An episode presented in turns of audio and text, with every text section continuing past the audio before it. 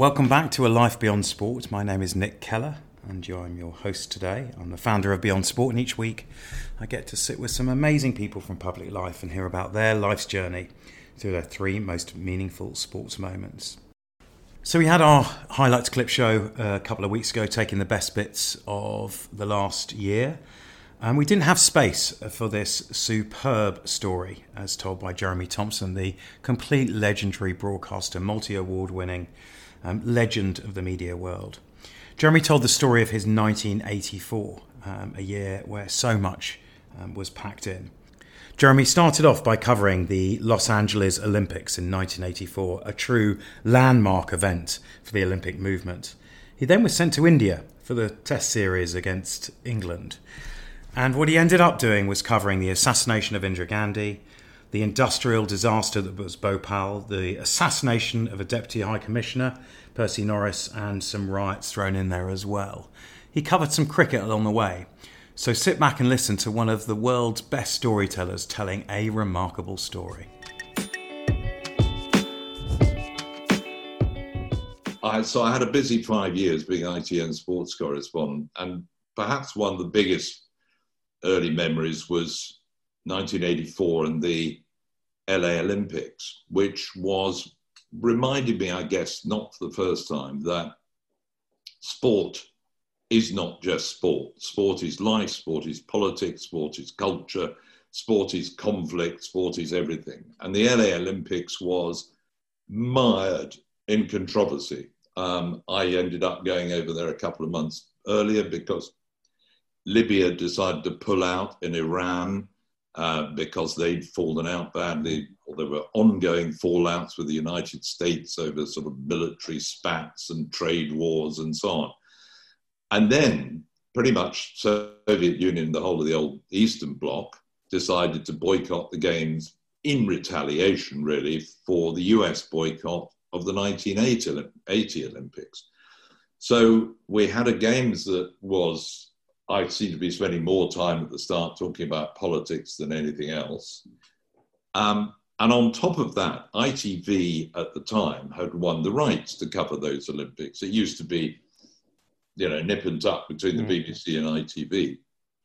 Turned out that on the eve of it, uh, there was a dispute that went so deep that the unions decided to black the Olympic Games. And so none of the ITV sports team who would have been giving you your round the clock coverage turned up. So it's left us, me, the ITN sports correspondent, in effect, to try cover an entire Olympic Games for an entire network with a couple of other reporters sort of helping out. So it was perhaps one of the hardest work couple of months I've ever had. It was quite extraordinary. I remember sort of covering commentating live on a 100 metres final and then running off to a hockey match, which Great Britain were involved in, and then racing down to the rowing where Redgrave was about to get the first of his five Olympic rowing golds, and then racing back to something else. Uh, and it was kind of, it felt like it was 24 hours a day non-stop in between that, there was some amazing events. I mean, there was Ronald Reagan, the president of the time, opening the games. It was full of glitz and glamour as only America can do it. It was way, way over the top. It had spacemen flying over the stadium and so on. And then on top of that, of course, there were just quite scintillating sporting events. There was Carl Lewis winning four golds 100 meters, 200 meters relay in the long jump. There was Ed Moses in the 400 meters hurdles, who was a supreme athlete. Daley Thompson for Great Britain won his second Olympic decathlon gold. Ovett won two, his second 1500 meters gold in successive games. And there was this great showdown between he and Ovett. And Ovett was taken ill, and I remember racing around hospitals trying to get the story of what had happened to Ovett.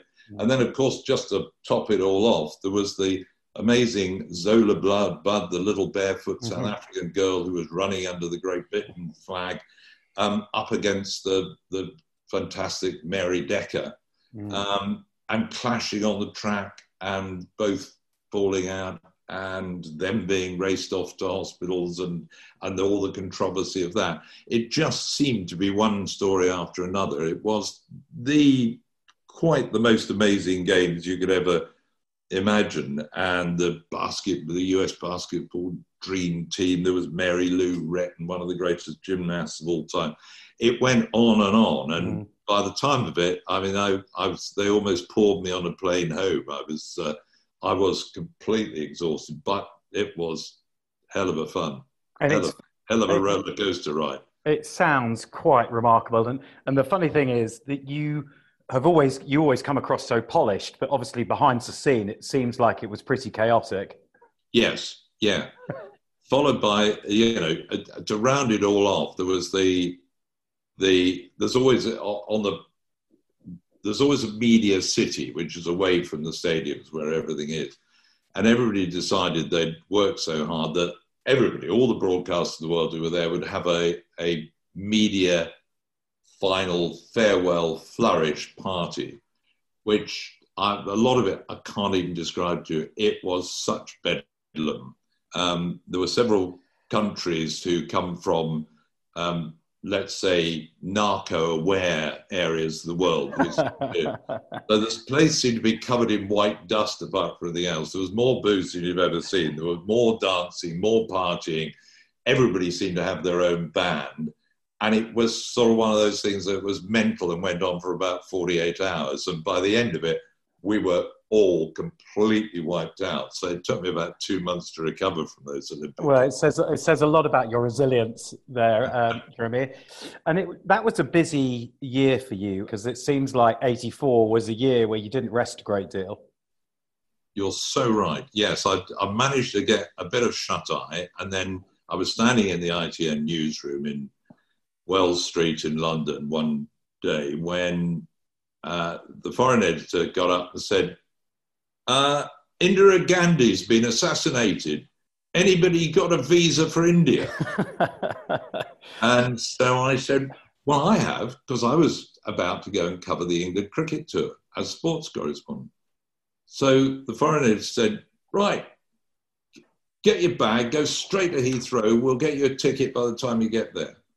And the next thing I knew, I was in the the streets of New Delhi amid total mayhem in the sectarian violence that had been sparked by Indira Gandhi's assassination. So here's me, a sport and cricket correspondent, dealing with armed insurrection and burning Gurudwara temples because the it was two Sikh bodyguards that had assassinated Indira Gandhi in a long-running saga that involved the Golden Temple in Amritsar their Holy of Holies and uh, the fact they felt that she had restricted their ability to worship there, and the, there had been a Sikh rumblings for a long time, and her two two of her favourite bodyguards had eventually been persuaded to take her out.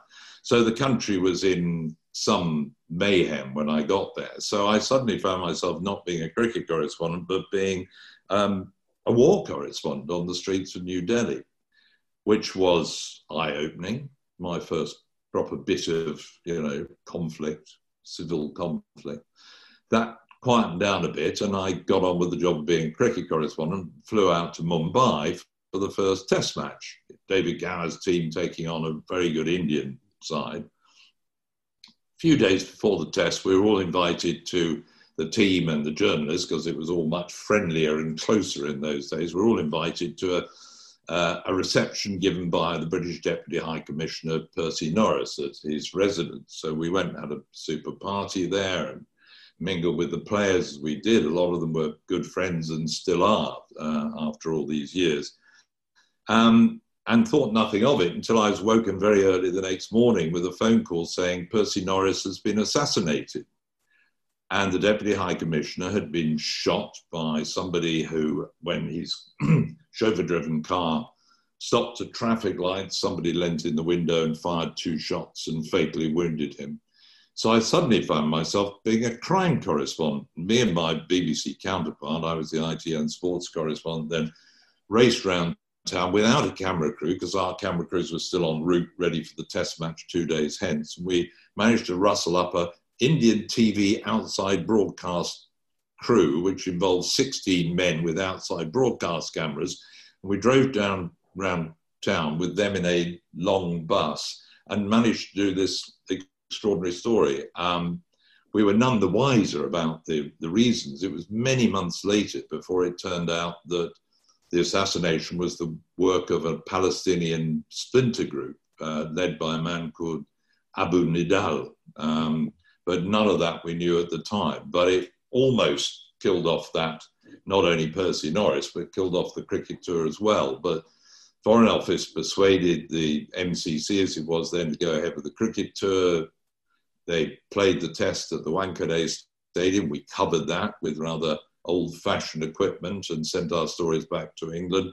England were completely wiped out by a young leg spinner called Laxman Sivaramakrishnan, who got 12 wickets and completely bamboozled England to defeat. Um, and I was about to move back to Delhi for the second test when I got another call saying there's been an industrial accident at a place called Bhopal. Mm. I said, never heard of it. They said, well, it's in Madhya Pradesh. I said, I'm none the wiser still. Madhya Pradesh is Middle Pradesh, one of the central states in India. So they said, get there, it sounds bad. So five, six, seven hundred miles later, two flights, a 10 hour train journey, a 10 hour taxi drone, uh, ride.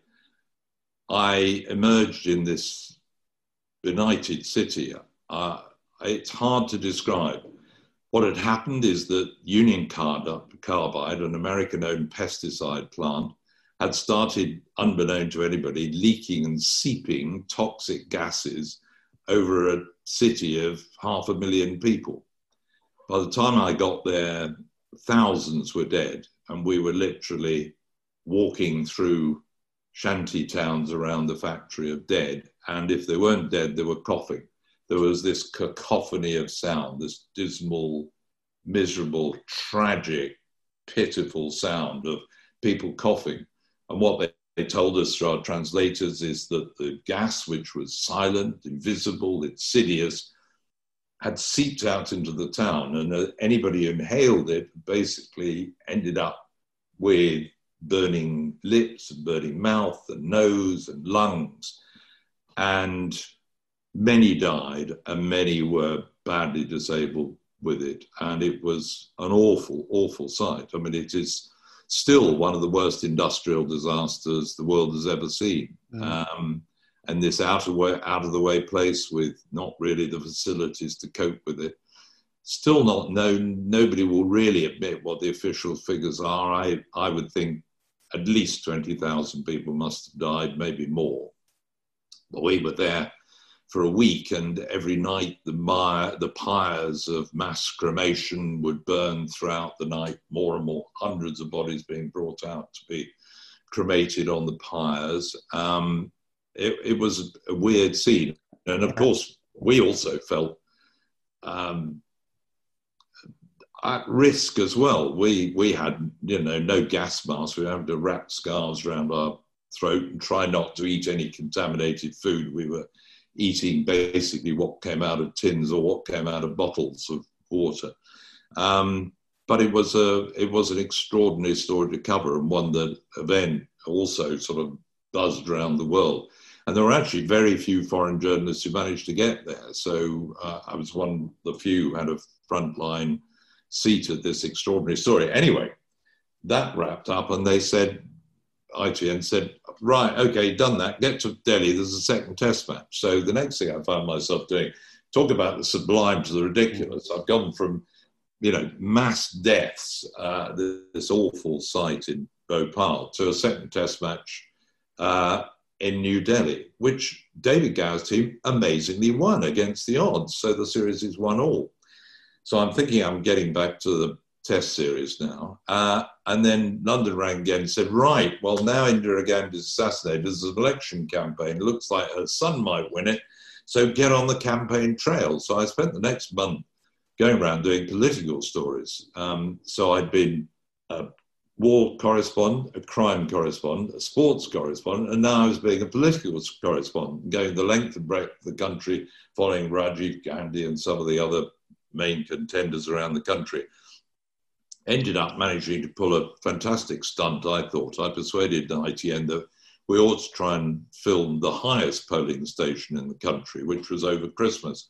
So we flew up to Srinagar in Kashmir and I got chatting to some local guys on the plane, and they insisted that we they cooked us a traditional Kashmiri lunch for our Christmas dinner on the houseboat they owned on Lake Dal, which was quite stunning. Mm-hmm. surrounded by snow-clad mountains. It was wonderful. A short break, and then we were off up the mountain, six, eight thousand feet, to a little village which had the highest polling station, where we watched people traipse through the snow and cast their votes, and vox popped them about who they were going to vote for. And then I drove down to Jammu, the other capital of Jammu and Kashmir state, and interviewed the former Maharaj of Kashmir, which was fun. And then went back for election day, and Rajiv Gandhi won the election. I interviewed, I got the first Western TV interview with the new Prime Minister, which was great. Then we did another couple of test matches, and then I flew home three months later having been a sports correspondent, crime correspondent, war correspondent, mm. disasters correspondent, a political correspondent. And as well, I've been away so long that the foreign editor wrote me a telex, as you got telexes in those days rather than rather than messages or WhatsApps, and saying, um, "You seem to be enjoying it so much out there, and you've been out there so long. We thought you were setting up a Delhi bureau." Anyway, I got home three months later, having realized that I was now a perfect Indian all rounder. I'd done a bit of everything. I realized, I realized no story was going to be beyond my reach. What a brilliant story from Jeremy Thompson regaling all that happened in that year, 1984. It was great to have him on the show. If you enjoyed it, go and listen to the whole pod with Jeremy. It ended up being one of our longest. There was very little we can cut out of it. Um, he is a brilliant storyteller, as you expect him to be. Also, if you want to listen to that highlights package again, uh, please do and listen. It has likes of Tony Blair, Ebony Rainford-Brent, Will Greenwood, Peter Frankopan, and a host of other fantastic guests that we've had on Life Beyond Sports. Um, so I hope you've enjoyed that, uh, whatever, your short run or short commute, and look forward to interviewing some more fantastic guests over the course of the next year. Thanks for joining.